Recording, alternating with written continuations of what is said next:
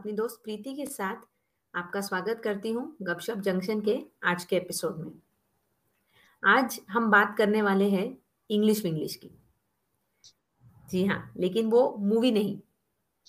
प्रीति, ये जो बीच में मूवी आई थी इंग्लिश इंग्लिश इंग्लिश वैसे इस मूवी ने जो एक बहुत बड़ी प्रॉब्लम सामने रखी थी हमारे, जो बहुत सारे इंडियंस खास करके हाउस वाइफ जो हमारी जनरेशन को बिलोंग करती है, ये फेस करती है।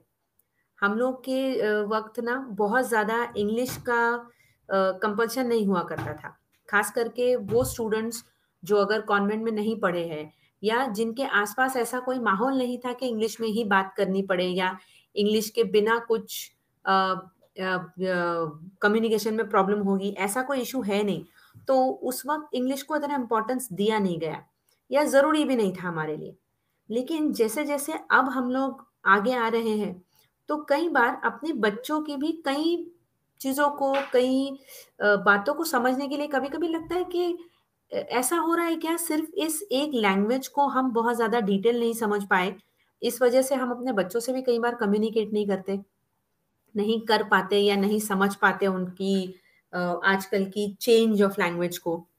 कभी कभी ऐसा भी होता है ना कि बाहर हम गए हैं और बहुत रेगुलरली भी लोग एक दूसरे से बात करते हैं। तो ऐसा लगता है जैसे जैसे इंग्लिश बहुत आम लैंग्वेज हो चुकी है। बहुत रेगुलरली भी लोग एक दूसरे से इंग्लिश में बात करते हैं कि कोई नया इंसान मिला है, नया दोस्त बन रहा है, नया कोई आपकी कॉलोनी में आपका कोई नेबर रहने आया है। तो जनरली हम जब बात स्टार्ट करते हैं तो या तो हिंदी से स्टार्ट करते हो कई बार तो इंग्लिश से स्टार्ट करने लग जाते हैं। ये मानकर कि सामने वाला इस लैंग्वेज में कंफर्टेबल होगा, क्योंकि आजकल तो सबको ये लैंग्वेज आती है। लेकिन मेरे हिसाब से खास करके मुझे लगता है जो हमारी जनरेशन की लेडीज़ है, जो हाउस वाइफ है, उनको ये लैंग्वेज उतनी अपनी सी नहीं लगती है। और फिर कई बार क्या होता है ना, बस इसलिए क्योंकि वो इस लैंग्वेज से उतनी कंफर्टेबल नहीं है, इसलिए वो फिर झिझकती है एक स्पेसिफिक ग्रुप में इन्वॉल्व होने के लिए या एक किसी इवेंट में इन्वॉल्व होने के लिए कि नहीं यार, वहाँ तो जाओ तो वो सब की सब इंग्लिश में गेटर पिटर करेंगी, थोड़ा इरिटेट भी होता है। ऐसा नहीं कि बिल्कुल ही नहीं आती है ये लैंग्वेज समझ आती है। लेकिन कॉन्फिडेंटली खुद को इस लैंग्वेज में हम एक्सप्रेस नहीं कर पाते। तो उस वक्त कई बार ऐसा लगता है कि कुछ कम रह गया क्या? कुछ कमी हो गई क्या? या इस इस भाषा को और ज़्यादा सीखना चाहिए क्या? लेकिन कई बार ऐसा होता है कि अब ऐसी ऐसी एज में आ गए हैं अब फिर जाओ और एक नई भाषा सीखो। उतना आसान भी तो नहीं, नहीं होता।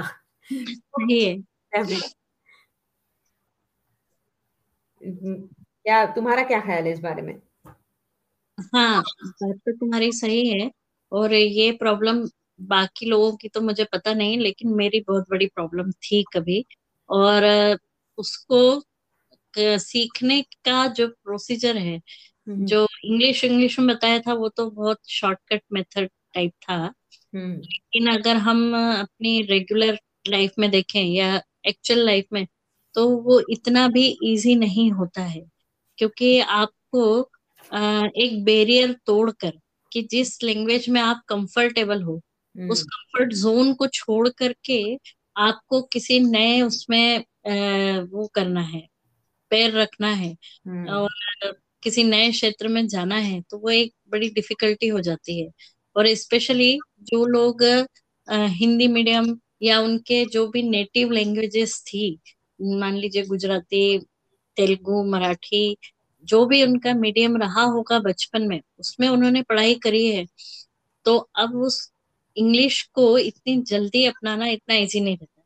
और इसका एक कारण ये भी रहता है कि अगर सारा काम हिंदी में या नेटिव लैंग्वेज में हो रहा है तो फिर इंग्लिश क्यों सीखना है?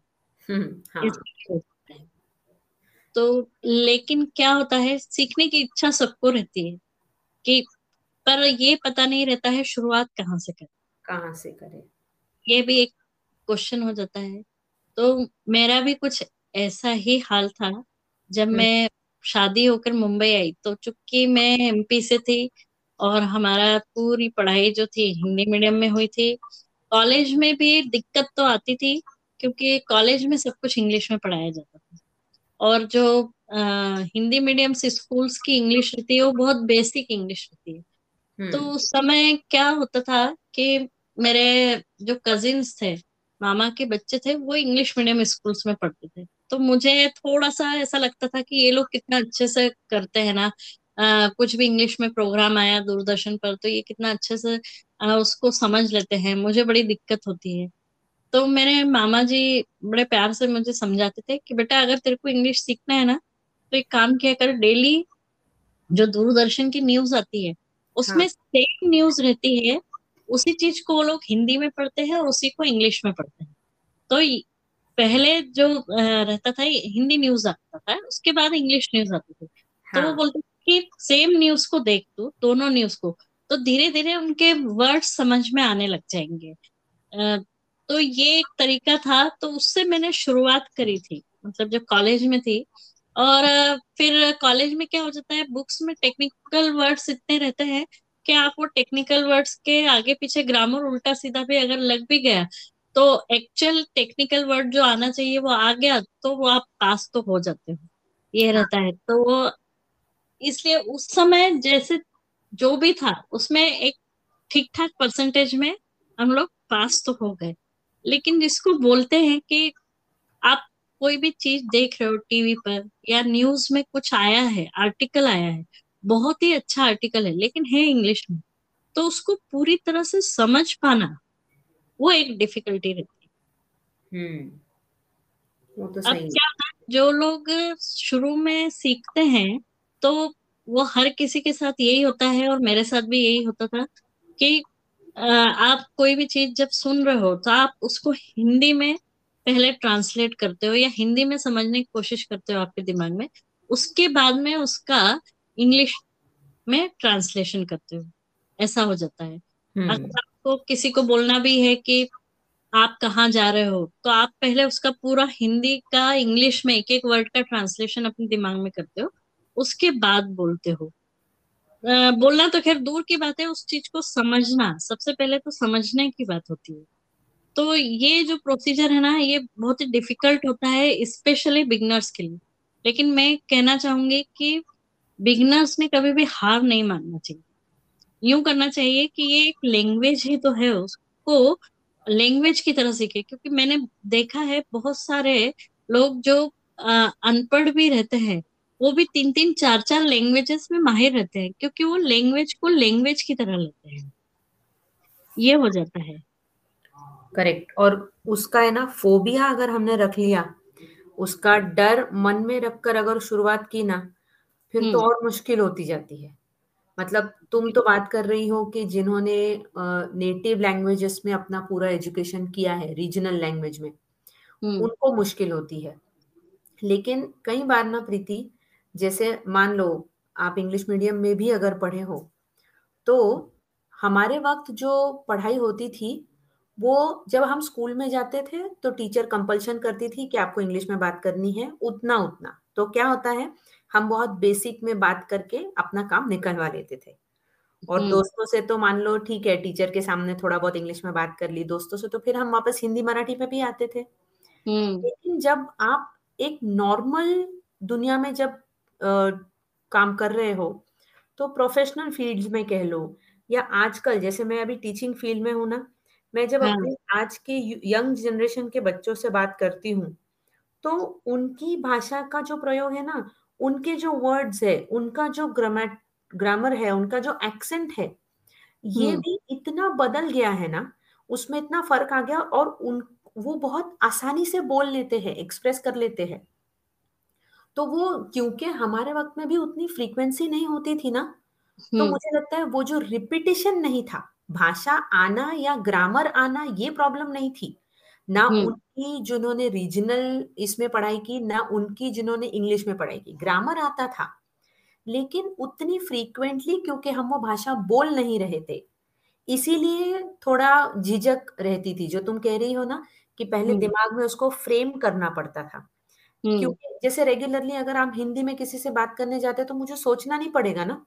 तो वो एक प्रॉब्लम उसकी वजह से थी कि वो, क्योंकि हम बहुत ज़्यादा लोगों से उस भाषा में बात नहीं कर रहे थे। और आजकल के बच्चों का शायद वो ही बहुत बड़ा फ़ायदा है, क्योंकि लोग इतने ज़्यादा दूसरे देशों में जाके पेरेंट्स वापस आ रहे हैं और एक स्टेट से दूसरे स्टेट में बहुत फ्रीक्वेंटली जा रहे हैं। सीबीएसई आईसीएसई बोर्ड्स में बच्चे पढ़ रहे हैं। तो क्या हो रहा है, उनका रेगुलर ही इंग्लिश भाषा में बोलना इतना ज़्यादा है, बहुत बचपन से। हम्म। उनको फिर उस भाषा में एक एक्सप्रेशन की ईज आ जाती है बहुत आसानी से अपने आप को एक्सप्रेस कर देते हैं। और मुझे लगता है हमारे साथ वही प्रॉब्लम थी पहले से हम्म। कि थोड़ा हम एक्सप्रेस करने में हमको वक्त लगता था क्योंकि रिपीटेशन नहीं था बहुत रेगुलर बोली गई भाषा नहीं थी है ना? बिल्कुल सही है। एक्चुअली मैंने तो ये प्रॉब्लम मतलब अ, मैंने एक चैलेंज की तरह ले लिया था आज से बीस पच्चीस साल पहले कि हाँ। मुझे ये लैंग्वेज सीखनी है। मतलब कुछ ऐसा हो जाता है ना कि आप थोड़े से हर्ट हो जाते हो और फिर आपको ऐसा लगता है कि नहीं मुझे ये चीज़ से ओवरकम करना है। कुछ हाँ। ऐसा ही हुआ था। हुआ यूँ था कि जब मैं शादी होके मुंबई आई थी तो मेरे हस्बैंड ने क्या किया मेरा हिंदी न्यूज़पेपर वो चालू ही नहीं किया। मैं उनको बहुत बार बोलती थी कि हिंदी न्यूज़पेपर लगा दो तो वो बोलते थे नहीं टाइम्स ऑफ़ इंडिया ही पढ़ना पड़ेगा मुंबई में वही आता है। हाँ। और जो हिंदी का पेपर आता था अब मैं जिस स्टेट से थी मतलब वो हिंदी लैंग्वेज का स्टेट है वहाँ जो हिंदी का न्यूज़पेपर आता था वो बहुत ही अच्छा आता था। और हाँ यहाँ का हिंदी का न्यूज़पेपर मतलब उसकी लैंग्वेज अगर मैं एडिटर होती उस समय तो शायद मैं उसको पूरा का पूरा न्यूज़पेपर वापस से वो करवाती। इतनी बेकार हिंदी उसकी। तो अच्छा। मुझे बहुत दिक्कत और मैं है ना बहुत मतलब जिसको बोलते हैं ना कि न्यूज़पेपर रीडिंग या बुक्स रीडिंग मेरा बहुत पैशन था उस वक्त। हाँ. कि मैं एक दिन में जैसे दो दो तीन तीन नॉवेल खत्म करने वाले लोगों में से थी। हाँ। और मेरा हिंदी का एक्चुअली जब हमने पढ़ाई करी थी तब हमको बहुत हाई लेवल हिंदी थी कि अ, उसमें जैसे जयशंकर प्रसाद हुए अज्ञे हुए महादेवी वर्मा हुए इस टाइप के लेखकों को पढ़ा वो वाली हिंदी पढ़ी है। और उसके बाद में आप एकदम चालू भाषा की हिंदी में न्यूज़पेपर पढ़ रहे हो तो वो वैसी सिचुएशन वो मैं एक दो बार बाहर से खरीद के लाई तो हम्म। वो मुझे कुछ जमा नहीं। अब हम्म। क्या रहती ना कि जो व्यक्ति ऐसा एक होती है पेट की भूख और एक होती है ज्ञान की भूख। हाँ। तो वो मुझमें वो ज्ञान की भूख वाली बहुत भूख थी कि मुझे बिना न्यूज़पेपर के तो कुछ भी नहीं होता ऐसा लगता था दिन में कुछ काम ही नहीं किया। तो अल्टीमेटली फिर मैं टाइम्स ऑफ़ इंडिया लेकर बैठती। मतलब तुम ये सोचो कि मुझे पूरे दिन में दो से तीन पैराग्राफ पढ़ के उसको पूरी तरह से समझना भी एक बहुत बड़ा टास्क रहता। है। हाँ मेरा आधा दिन उसी में निकल जाता था। हाँ क्योंकि उसको ट्रांसलेट करो उसका हाँ। प्रॉपर भाव समझो क्योंकि सिर्फ़ ट्रांसलेट करके ग्रामर ट्रांसलेट करना एक बात होती है। और हाँ। कहते हैं ना रीडिंग बिटवीन द लाइंस वो एक हाँ। चीज़ होती है। वही।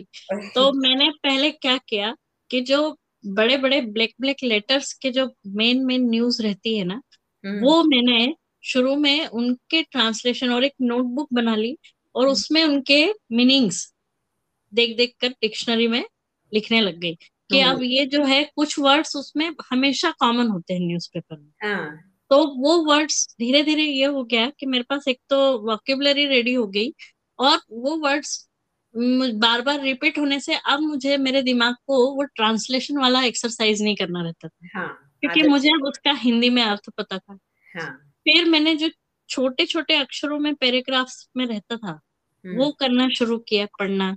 क्योंकि अब जब मैं थोड़ा सा इसमें वेल वर्स्ड हो गई हम्म। हेडलाइंस में तब मैं पैराग्राफ वाली लाइंस में या फिर जो एक उसमें स्पीकिंग ट्री करके एक छोटा सा कॉलम आता था जिसमें हाँ। स्टोरीज वगैरह आती थी या थोड़ा सा स्पिरिचुअल या मॉरल वो रहता था वो मुझे थोड़ा इंटरेस्टिंग लगता था। और वो हम बहुत जल्दी किसी भी लैंग्वेज में हो मॉरल स्टोरी बहुत जल्दी अंडरस्टैंड हो जाती है हमको। हाँ हाँ। मतलब हमारी उसमें अंडरस्टैंडिंग अच्छी रहती है तो हम बहुत जल्दी समझ जाते हैं। तो हम्म वो मैंने मतलब रेगुलर बेसिस पर पढ़ना शुरू किया। तो फिर क्या हो गया? मेरी अब स्पीड बढ़ गई अंडरस्टैंडिंग बढ़ गई। हम्म। उसके बाद में तब तक ऐसे छह सात साल यही सब चलता रहा। इस बीच में टीवी पर जब इंग्लिश मूवीज़ आती थी तो सब टाइटल के साथ आती थी। तो मेरे हस्बैंड ने मुझे सजेस्ट किया कि तुम इंग्लिश मूवीज़ भी देखा करो। हम्म। लेकिन अब वो इंग्लिश मूवी देखना है ना बहुत बड़ा टास्क मुझे लगता था। क्योंकि हम्म। एक तो डेढ़ दो घंटे बैठो फिर बच्चे भी ये वो फिर उसमें क्या होता था अगर आप चित्र देखने जाओ तो नीचे का सबटाइटल नहीं दिखता है। मतलब आपकी आँखों को उतनी प्रैक्टिस नहीं है ना है कि हाँ। दो चीज़ एक साथ देख सको। हाँ। और अगर आपने नीचे का सबटाइटल देखने गया तो पूरी की पूरी मूवी निकल जाएगी। निकल जाएगी फिर मेरे हस्बैंड ने कहा नहीं एक काम करो तुम उसको आ, मतलब दूसरी बार जब भी आए तब फिर से देखो उसको। क्योंकि तब तो केबल रहता था तो मूवीज़ जैसे होम अलोन हुआ फिर उस टाइप की जो मूवीज़ थी डिज्नी मूवीज़ वो उस टाइप की मूवीज़ में देखती थी जिसमें कि आप कंसेप्ट को बहुत जल्दी समझ जाते हो। हाँ। बहुत डिफ़िकल्ट डायलॉग्स नहीं रहते हैं। वैसे वाली मूवीज़ देखी। तो धीरे धीरे मुझे क्या हुआ कि वो हेडलाइंस पढ़ने की आदत हो गई। नीचे जो सॉरी हेडलाइन नहीं सब टाइटल्स पढ़ने की आदत हो गई। और हम्म। उससे एक स्पीड बढ़ गई। रीडिंग की स्पीड बढ़ गई अंडरस्टैंडिंग की स्पीड बढ़ गई। फिर धीरे धीरे मैंने अ, इसी बीच में यूट्यूब शुरू हो गया था। हम्म। तो तब यूट्यूब पर कुछ कुछ मैंने देखना शुरू किया। या टीवी में भी कोई भी इंग्लिश का प्रोग्राम आता था वो भी मैं देखती थी कि धीरे धीरे मैं इसको अंडरस्टैंडिंग को बढ़ाऊं कि मुझे वर्ड्स मेरी वॉक्यूबलरी बढ़े हम्म। जो वर्ड्स समझने की मेरी क्षमता है वो धीरे धीरे बढ़ती जाए। फिर यूट्यूब आ गया तो उसमें तो सबसे अच्छा था कि कोई किसी भी लैंग्वेज में बोल रहा हो आप सबटाइटल्स के थ्रू कर सकते हो। तो मैंने इवन क्या किया कि जो हिंदी के चैनल भी रहते हैं ना तो हम्म। यूट्यूब में साइड में एक सीसी करके हाँ। रहता है। तो मैं हाँ वो चालू कर देती थी। तो हाँ। सामने वाला हिंदी में बोल रहा है लेकिन सबटाइटल इंग्लिश में आ रहे हैं। तो अब तो मुझे बहुत इजी हो गया कि इस चीज़ का मीनिंग ये है इस मतलब जो आम बोलचाल की भाषा या लैंग्वेज थी वो मुझे बहुत अच्छे से वो होने लगी। और इसी बीच व्हाट्सएप पर अब मैं जब भी मैसेज भेजती तो मैं ज़्यादा से ज़्यादा कोशिश करती कि उसको इंग्लिश में लिख। हम्म। कम से कम हाफ़ इंग्लिश हाफ़ हिंदी ऐसा करके भी इससे शुरुआत करी। और तुम मानोगे नहीं पूनम हाँ। कि शायद तुमको याद हो जब 2008-9 की बात है जब हम लोग फ़र्स्ट टाइम मिले थे। हम्म हम्म। उस समय मैं हिंदी में या इंग्लिश में टाइप करती थी। लेकिन अब तुमने कभी देखा होगा तो मेरे प्रॉपर मैसेज इंग्लिश में आते पूरे पूरे इंग्लिश में आते हैं। हैं वही है ना एक तो है कि आप सीखो और दूसरा जो सीखा है उसको बार बार इम्प्लीमेंट करो। हाँ। जितनी बार वही वही चीज़ें आप इम्प्लीमेंट करोगे तो उसका डर कम होता जाता है उसकी प्रैक्टिस बढ़ती जाती है और क्या होता हम्म। है ना उसको यूज़ करने के कई अलग अलग तरीके पता चलने लगते हैं। जैसे किसी भी भाषा में हम देखते हैं ना कि अ, किसी भी एक शब्द को अलग अलग जगहों पे अलग अलग तरीके से हम यूज़ कर सकते हैं। हम्म। इनफैक्ट वो मैं टेक्निक आ जाती है आपको कि हर हाँ। समय आप साहित्यिक लैंग्वेज या इंग्लिश लिटरेचर वाली लैंग्वेज नहीं आपको बोलचाल की भाषा भी समझ में आनी चाहिए। समझ में आने लगती है।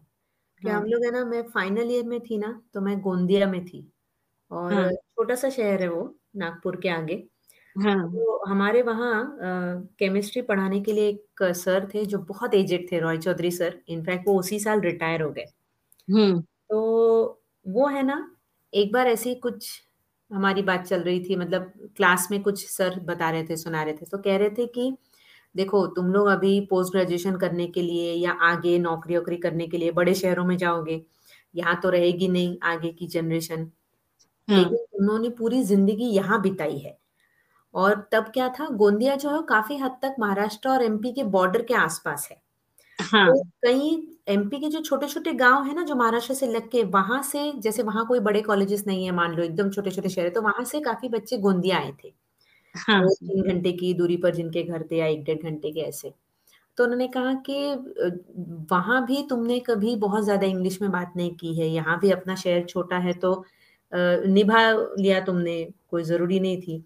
लेकिन अब हम्म। आगे जाओगे पीजी करोगे जॉब करोगे बड़े बड़े शहरों में अप्लाई करोगे नागपुर जाओगे पूना जाओगे तो तुमको इस भाषा की ज़रूरत पड़ेगी। हाँ और बिल्कुल सही। तब तो इतना स्मार्टफ़ोन और ये वो था नहीं। तो उन्होंने ना एक बार ऐसी हमको बात करते करते उस वक्त हमसे कहा था कि तुम लोग है ना एक आदत डालो। ये लोग ये टीवी पे जो इंटरव्यू आते हैं ना कभी एक्टर्स के आते कभी पॉलिटिशियंस के आते कभी ये बिजनेसमैन के आते अलग अलग कई ऐसे शोज़ वगैरह चलते छोटे मोटे तो स्टार प्लस पे या वो तब वो सब चलते थे सीरियल वीरियल या ये। हाँ तो हाँ। वो उसमें क्या करो जो तुमको जैसे अगर तुमको लगता है कि वो सिमी गरेवाल वाला शो आता था हाँ या ऐसे छोटे मोटे कुछ और भी शोज़ आते थे जिसमें वो लोग वैसे तो वो हिंदी टॉक शो होता है लेकिन हम्म। ये जो एक्टर्स होते हैं या जो पॉलिटिशियंस होते हैं जो बिजनेसमैन होते हैं या क्रिकेटर्स भी कई बार ये लोग कई बार इंग्लिश में बोलते रहते हैं। तो बोले हाँ। तुमको तुमको जो पसंद आता है उसके इंटरव्यू सुनो। हम्म। क्या होता है? वो लोग किसी सेंटेंस का थ्रो कैसे बनाते हैं? कहाँ पॉज लेते हैं? है ना? किसी शब्द पे कैसे ज़ोर देते हैं? कौन हम्म। से कौन से नए शब्द यूज़ करते हैं? वो क्या होता है? सुन के तुम उसको यूज़ करना सीख लेते हो। कई बार जो तुमने सिर्फ़ पढ़ा उसको तुम उस सेंटेंस में तो यूज़ कर लेते हो लेकिन उसी शब्द को और अलग जगहों पे अलग भाव की तरह यूज़ कर सकते हैं। ये रियलाइज़ नहीं होता हमको। लेकिन क्या होता है जैसे हम लोगों ने इनका इंटरव्यू पढ़ते हैं ना सुनते हैं ना तो हाँ। वो अलग तरीके से बोलते हैं ना उनको तो हर हर भाषा की डिक्शन खास सिखाई जाती है। तो वो हाँ। तो उसने तो पूरा सीख लिया है तुमको तो मुफ़्त में मिल रहा है तो सुनो इंटरव्यू जब ये पीएम भाषण देते हैं या कोई स्टेट का ये भाषण देता है तो सुनो जब वो इंग्लिश में देता है। तो हम्म नीचे लिख के आता है सब सब तुमको मिल जाता है रेडीमेड तो वो सुना करो। तो मुझे तब लगा था कितना फ़र्क पड़ता होगा। लेकिन है ना वो ट्रिक मेरे मेरे को वो मुझको वो ऐसा लगा ये ट्रिक लगा के देखने में कोई हर्ज नहीं। और फिर मैंने वो हम्म। ट्रिक जितनी बार लगाई ना मैं रिसेंटली आज तक मैं कई बार जब भी किसी का इंटरव्यू देखती हूँ सुनती हूँ तो वो आज भी मेरे जहन में बैठ गया है कि हर इंटरव्यू के बाद कोई ना एक कोई ना कोई एक नया शब्द मिल जाता है। कोई नया सेंटेंस है ना? हाँ। नया लहजा मिल जाता है। तो मैं इनफैक्ट मुझे लाइफ टाइम याद भी रह जाता है कि ये शब्द मैंने उस बंदे के इंटरव्यू में सुना था। जैसे मैंने ना रिसेंटली विकी कौशल का एक इंटरव्यू देखा था बहुत पहले जब उनका वो पिक्चर आई थी ना स्टार्टिंग उरी वाली। हाँ हाँ। उसमें उन्होंने एक वर्ड यूज़ किया था ऑब्लिवियन और मैंने सोचा ये क्या वर्ड है? ऑब्वियस पता है ऑब्नॉक्शियस ये ऑब्लिवियन क्या है? मैंने ढूंढा फिर वो वो उन्होंने सेंटेंस ऐसे लिया था कि I would like you know I like pandas because they so oblivion to it their surroundings और मेरे को लगता है ऑब्लिवियन मतलब क्या है? वो हम्म। ऑब्लिवियन मतलब अनअफेक्टेड जैसा कि उनको हाँ। कोई फ़र्क नहीं पड़ता अपनी धुन में। और हम्म। मुझे वो वर्ड इतना अच्छा लगा मैंने कहा ये तो कभी हमने ना सुना ना यूज़ किया। तो ऐसे वर्ड है ना फिर मैं बहुत दिनों तक उसको कहीं कहीं यूज़ करके देख लेती हूँ। तो हाँ मेरे बच्चे भी पूछते हाँ मम्मी को नया वर्ड मिल गया बहुत दिन से खेल रही है मम्मी इसके साथ. और सबसे बड़ा क्या है ना पूनम कि हाँ। हम लोग ये मानते हैं कि मतलब ये कुछ एक बहुत बड़ी चीज़ है जो हम नहीं कर सकते हैं। लेकिन अगर आप उसको लैंग्वेज की तरह लें जैसे कोई गुजराती बंदा मराठी सीख जाता है जैसे कोई तेलुगु तमिल आकर के हिंदी सीख जाते हैं या हम्म हम किसी दूसरे कंट्री में जा करके जर्मनी या फ्रेंच सीख जाते हैं या हमारे ही कंट्री की दूसरे जगह पर जाकर दूसरी लैंग्वेज सीख लेते हैं। तो ये इसी तरह सिर्फ़ एक कम्युनिकेशन का मीडियम है। हम्म। उसके अलावा ज़्यादा कुछ नहीं है। तो मुझे लगता है कि धीरे धीरे अपने आप को सिर्फ़ एक ये आदत डालना है कि मुझे इस फ़ील्ड में इम्प्रूवमेंट करना है। अपने आप को इम्प्रूव करना है।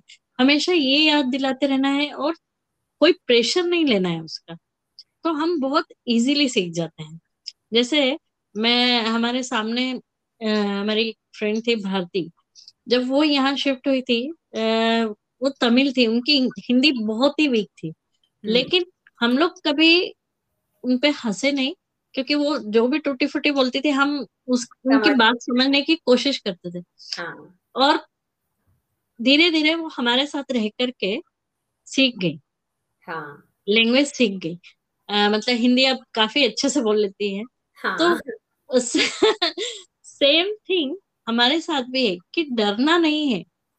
ठीक है ये लैंग्वेज हमको आती नहीं क्योंकि हमारी नेटिव लैंग्वेज नहीं है। हाँ। लेकिन उसको बोलने से उसको समझने से उसके प्रोग्राम्स देखने से या उसको कहीं रीडिंग या राइटिंग करने से अगर आप डर गए तो आप कभी नहीं सीख पाओगे। सबसे बेस्ट है कि उसको जितना ज़्यादा यूज़ करोगे, उतने ज़्यादा उससे फेमिलियर हो और हमारी एज की लेडीज़ जो हैं, उनको तो कहीं कोई इंटरव्यू प्रोफेशनल इंटरव्यू देने जाना नहीं है, या उनको कोई वो करना नहीं है। लेकिन जब आप ये लैंग्वेज सीख जाते हो ना तो आपके लिए बहुत सारे दरवाजे खुल जाते हैं। क्योंकि मैं जब ये लैंग्वेज को बहुत अच्छे से पढ़ना और लिखना सीख गई ना तुम बिलीव हम्म। नहीं करोगे मैंने इतनी सारी इंग्लिश राइटर्स की बुक हम्म। पढ़ी पहले मैं ना जब यहाँ नई नई आई थी तब मैं इस चीज़ को नकारती थी कि नहीं हम्म। नहीं हिंदी में ही बहुत अच्छे राइटर्स हैं हाँ। लेकिन जब मैंने कुछ राइटर्स की बुक्स पढ़ी तो मुझे ये एहसास हुआ कि नहीं ये तो मतलब एक नया ही आ, क्या बोलते हैं मेरे लिए पूरा नई दुनिया ओपन हो जाती है हाँ एक बहुत बड़ी चीज़ ओपन हो गई क्योंकि मुझे पढ़ने का वैसे भी शौक था हाँ. तो मतलब मैंने इतनी सारी, इतनी अच्छी और अनूठी बुक्स पढ़ी मैंने, इतनी चीज़ें उनसे सीखी तो ये कहीं ना कहीं अगर हम अपने आप को फ्रीडम नहीं देते हैं सीखने का, अपने आप को रिस्ट्रिक्ट करके रखते हैं अपने शेल में तो हम बहुत सारी नई चीज़ें सीखने से भी मतलब एक तरह से वंचित हो जाते हैं। इनफैक्ट दोस्तों, मैं आपसे एक मज़े की बात शेयर करती हूँ। प्रीति ने हिंदी से इंग्लिश सीखी फिर इंग्लिश में वेलवर्स हो गई और उसके बाद इंग्लिश के सब पढ़ के मैडम टर्किश भी बोल देती है मैं अभी तुमको एक और इम्प्रूवमेंट बताऊँ मतलब टर्किश तो मैं बिना सब के समझ लेती हूँ क्योंकि हाँ। मैंने टर्किश में वही एक नई लैंग्वेज सीखने का बहुत सवार हुआ तो बहुत सारे टर्किश हाँ। सीरियल्स देखे मैंने और अब मैं टर्किश अगर मैं शायद टर्की जाऊँ किसी दिन घूमने तो मैं आराम से वहाँ पर मैनेज कर सकती हूँ आठ दिन रहने के लिए। और अब मैं कोरियन पता है अभी मैं कुछ कोरियन के ड्रामास देख रही हूँ तो हाँ। अब मुझे पहले मुझे बिल्कुल समझ नहीं आ रहा था क्योंकि इंग्लिश के बाद टर्किश और फिर उससे कोरियन कोरियन तो मेरे लिए बहुत डिफ़िकल्ट हो रही थी लेकिन अब मेरे लिए कोरियन भी इजी हो गई है। अब मुझे ये लग रहा है कि मैं शायद वो बाईलिंगुअल ऐप पर उसके साइंस सीखना शुरू कर दूँ और उसके कुछ कुछ मीनिंग्स शुरू कर दूँ। क्योंकि अब मुझे उसके भी बहुत सारे वर्ड्स जो इन जनरल कॉमन है उनके, वो मुझे समझ में आने लगते हैं। तो आप देख रहे हो ना, सिर्फ़ मुझे लगता है एक भाषा को सीखने से प्रेशर नहीं बढ़ता है। इनफैक्ट वो एक गेम की तरह धीरे धीरे एक तो आपकी पर्सनालिटी को एनहेंस करता है। उसके बाद एक बार आपने एक भाषा सीख ली वही पैटर्न आप किसी भी भाषा में मुझे लगता है हम प्रीति लगा सकते हैं। हाँ बिल्कुल। कई भाषाओं को सीखने का समझने का जो ये गेम है ना ये लाइफ टाइम चलता रहता है और उसकी खुशी अनदर लेवल है। बिल्कुल सही है। तो मुझे लगता है कि शायद हमारी इस कन्वर्सेशन से जो लोग सीखने के इच्छुक होंगे या सीखना चाह रहे होंगे न्यू लैंग्वेजेस वो भी इस दिशा में आगे बढ़ेंगे। तो अगर हमारी इस कन्वर्सेशन से आपको थोड़ा भी फ़ायदा होता है तो हमें बहुत अच्छा लगेगा। तो आप ज़रूर इस एपिसोड को पूरा सुनिए और इसी तरह हमें सुनते रहिए। हम लोग अवेलेबल हैं जियो सावन पर गाना पर स्पॉटिफाई पर हब हॉपर पर अमेजोन पर और गूगल पॉडकास्ट पर। तो फिर मिलते हैं एक नए एपिसोड के साथ इसी जंक्शन पर अगले सप्ताह। तब तक के लिए अलविदा दोस्तों। अलविदा दोस्तों।